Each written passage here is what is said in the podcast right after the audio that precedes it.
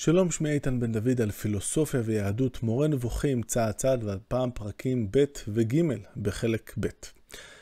אחרי הפרק הקודם, פרק א', שבו הרמב"ם סקר את הדרכים השונות שבהם אריסטו וממשיכיו מוכיחים את קיום האל, היותו אחד ושלילת גשמיותו, שני הפרקים האלה, פרקים ב' וג', הם בעצם מהווים סיכום קצר של מה שהיה וסיכום ציפיות ותוכניות לגבי הפרקים הבאים.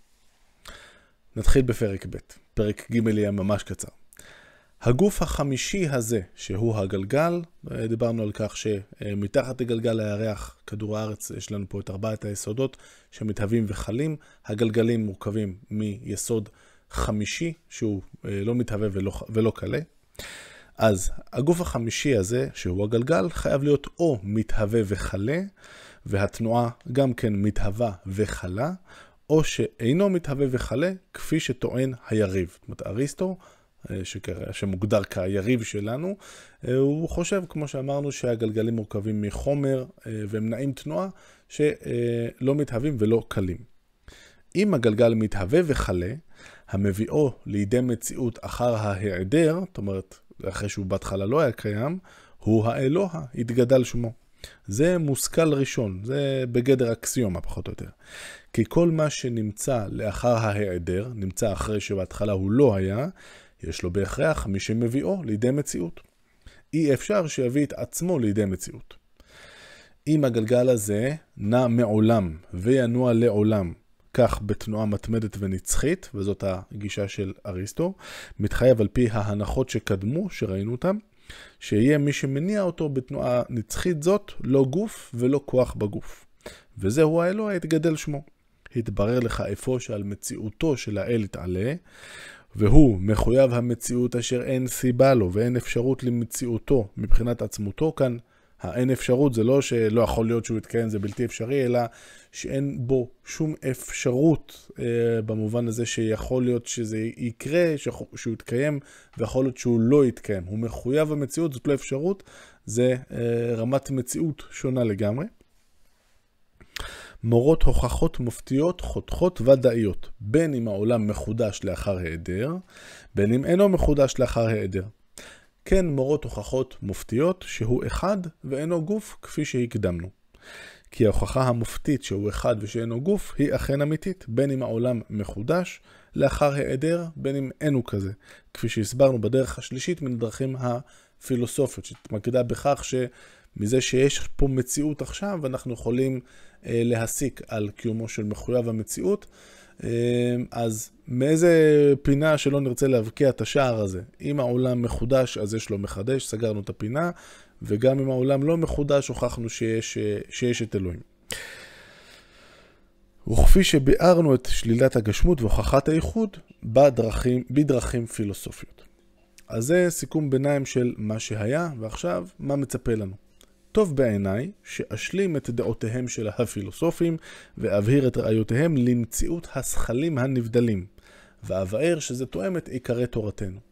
השכלים הנבדלים, נגיד אה, במילה, זה בעצם מערכת של שכלים, אה, הם לא, אה, אין להם ממד פיזי.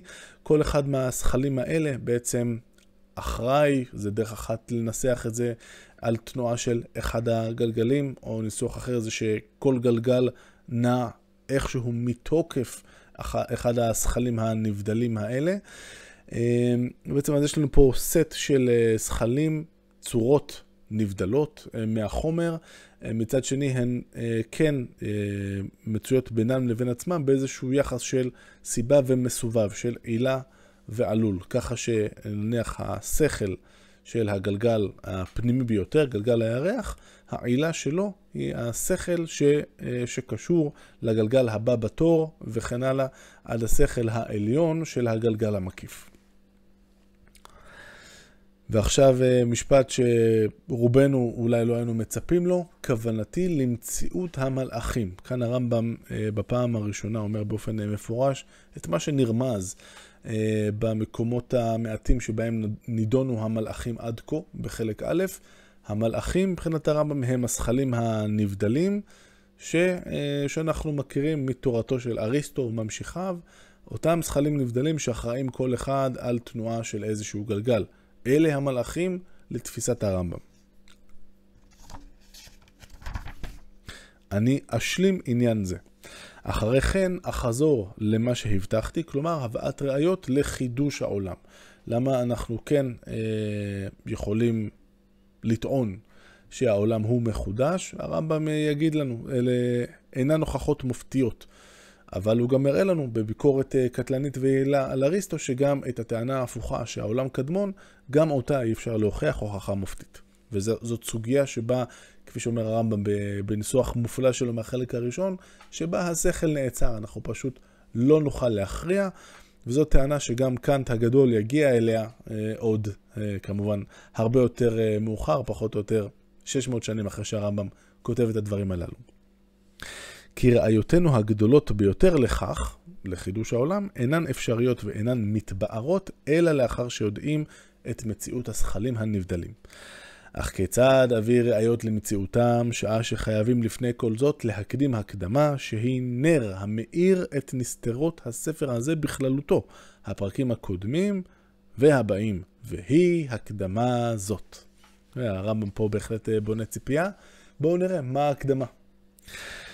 הקדמה דע שבספרי זה לא הייתה כוונתי לחבר דבר בפיזיקה, או לסכם את ענייני חוכמת האלוהות על פי כמה שיטות, או להוכיח הוכחה מופתית את מה שהוכח בהוכחה מופתית. כן, לא הייתה כוונתי בו לסכם או לתאר בקצרה את תכונת הגלגלים, גם לא לספר מה מספרם. שהרי הספרים שחוברו על כל זאת מספיקים, ואם אין הם מספיקים למטרה מן המטרות, אין מה שאני אומר בעניין זה טוב יותר מכל מה שנאמר. במילים אחרות, הספר הזה, רבותיי, זה לא מבוא לפילוסופיה של אריסטו, מבוא לפילוסופיה שנה א', זאת לא המטרה של הספר. אלא מטרת הספר הזה היא רק מה שאמרתי לך בראשיתו. כלומר, להסביר קשיים בתורה, ולהראות את המשמעויות הנסתרות של, המשמעויות האמיתיות של הנסתרות הגנוזות בה, שהן נשגבות מבינת ההמון.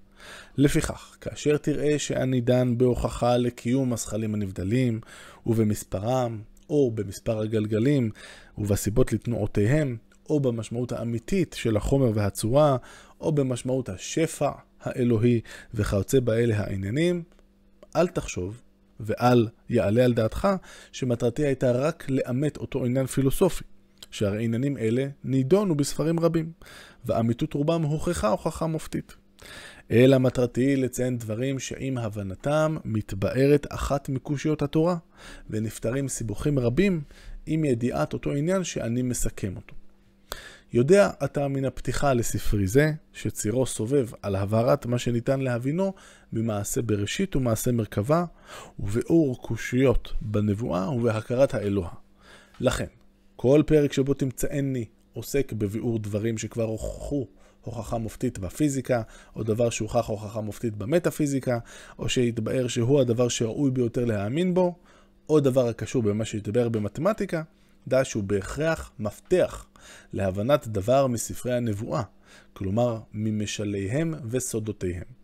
ולשם כך הזכרתי, ביארתי והבהרתי אותו בגלל מה שהוא מלמד אותנו מידיעת מעשה בראשית, מעשה מרכבה או מעשה בראשית, או ביאור עיקרון במשמעות הנבואה, או באמונה בדעה אמיתית מאמונות התורה. אז הרמב"ם אומר, רבותיי, הכל פה כפוף uh, למטרה העיקרית, וזה גם מהדהד את מה שהוא אמר uh, בפתיחה, ששום דבר, uh, אף מילה ואף ביטוי מהביטויים הרבים שנמצא בספר, זה לא נכתב סתם, זה לא נכתב במקרה ולא מתוך התרשלות, אלא הכל מאוד מאוד מכוון ומהודק. וכשהרמב"ם אומר את זה, אפשר להאמין לו. לאחר שהקדמתי הקדמה הזאת, אחזור להשלים מה שהתחלנו בו. כאן נגמר פרק ב' ומתחיל פרק ג' שהוא מאוד מאוד קצר. דע שהדעות האלה אשר אריסטו מחזיק בהן בדבר הסיבות לתנועת הגלגלים, אשר מהן הוא הפיק את מציאותם של זכלים נבדלים, אף שהן טענות שאין עליהן הוכחה מופתית, הן פחות מסופקות, יש עליהן פחות ספקות מכל הדעות שנאמרו, ויותר מכולן נוהגות על פי סדר. כפי שאומר אלכסנדר עקרונות הכל, הכוונה לאלכסנדר מאפרודיסיאס, מגדולי פרשני, פרשניו של אריסטו, חי באזור שנת 200, כבר נתקלנו בו, ועקרונות הכל זה אחד הספרים שלו.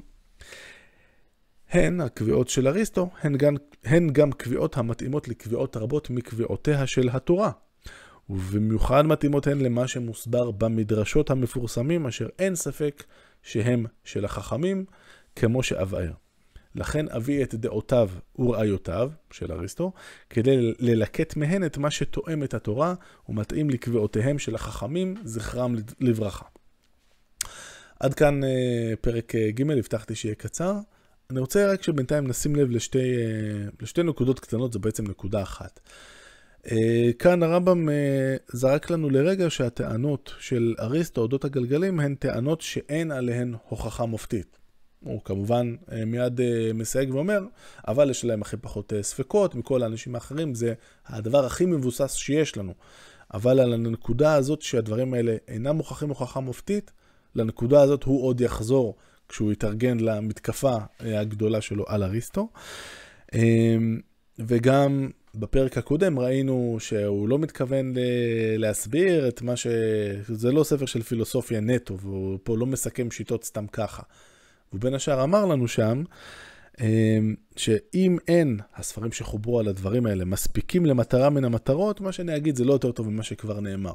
גם כאן הוא נותן לנו איזשהו, אה, הוא זורע איזה זרע שיהיה לנו בראש וידהד לנו בינתיים, יושב לנו פה מאחורה, שתמונת העולם של אריסטו, כפי שהוא בהמשך יגיד בפירוש, עד כמה שהיא מוכחה מבחינתו הוכחה מופתית בכל מה שמתחת לגלגל הירח, במה שמעל גלגל הירח בעולם הזה של הגלגלים, הדברים הם לא סגורים עד הסוף, הם לא מוכחים מוכחה מופתית, והוא ינסה לשכנע אותנו שבניגוד למה שאומרים פרשניו של אריסטו, שלכאורה הדברים הם כן מוכחים מוכחה מופתית, אריסטו בעצמו היה, אה, כן נקט שם בזהירות, ונזהר מאוד אה, מלהגיד שהדברים האלה הם אה, מוכחים, ודאיים וברורים. כאמור, איזשהו זרע שאני מזהה כאן שהרמב"ם נותן לנו לקראת המתקפה שהוא ככה, הוא מארגן אה, בינתיים, מארגן את העתודות, בזמן שאנחנו נמשיך הלאה לפרקים הבאים, נזכור את זה. עד כאן להפעם, להתראות.